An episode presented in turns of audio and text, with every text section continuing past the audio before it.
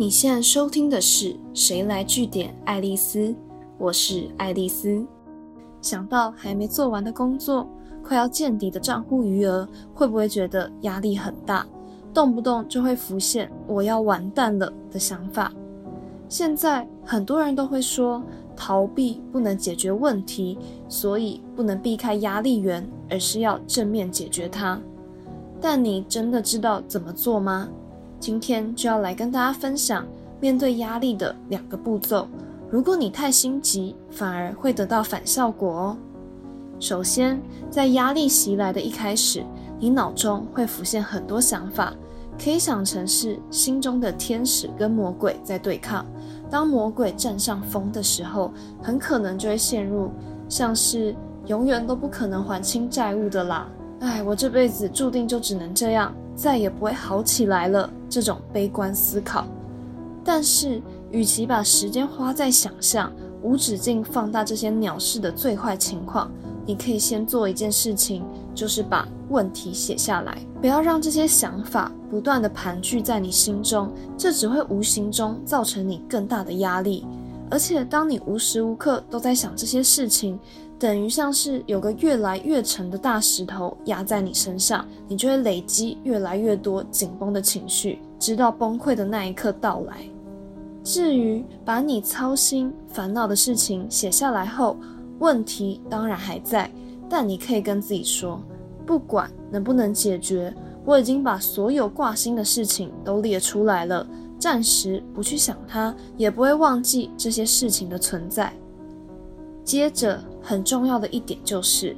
你要强迫自己和眼前的难题拉开一点距离，让自己在正视问题前，可以帮自己争取到一点可以稍微喘口气的空间，就算时间很短也没关系。但千万不要急着在遇到极大挑战或伤痛的当下，就强迫自己坚强起来去面对，这只会害你更容易陷入手忙脚乱跟无力的状态。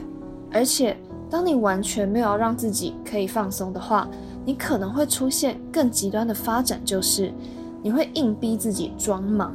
到处去忙着相对不紧急的事情，把时间填满，想要说服自己。我已经忙到没空处理让自己压力最大的事情。要记住，先处理好情绪，稍微平静下来，才进到下一步，着手改变。那在做出关键行动的部分，你只要记住一个重点，就是把注意力集中在可以掌握的事情上，而且先做了再说，不要停留在空想，也不要先设想太多不好的情况，一直自己吓自己。举个超常见的例子，健身好了。为什么这么多人很想要瘦身，想要变健康，但就是建立不了健身运动的习惯？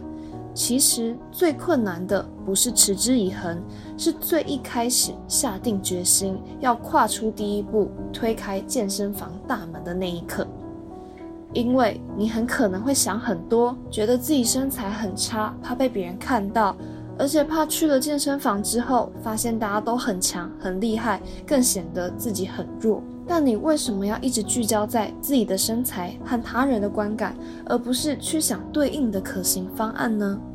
你不能控制那些看到你身材的人会怎么想你，但你的假设到底是不是真的成立？你可以到现场再验证呢。怕被比较的话，你大可以找一对一的教练，不要去上团体课。或是你可以刻意避开尖峰时间，减少你被看见、被评论的机会，而不是什么事情都不做，一直恐吓自己，想一堆会让自己越来越退缩的理由。再强调一次，不要纠结在想象出来的问题上。你先把实际遇到的问题列出来，厘清了之后，确保自己情绪起伏也开始缓和下来，可以处理眼前难题的时候，就回到现实，不用逼自己要做出什么重大突破，那就从慢慢做出很小的行动、很小的改变开始，这就是最实际也对扭转现状最有帮助的方式了。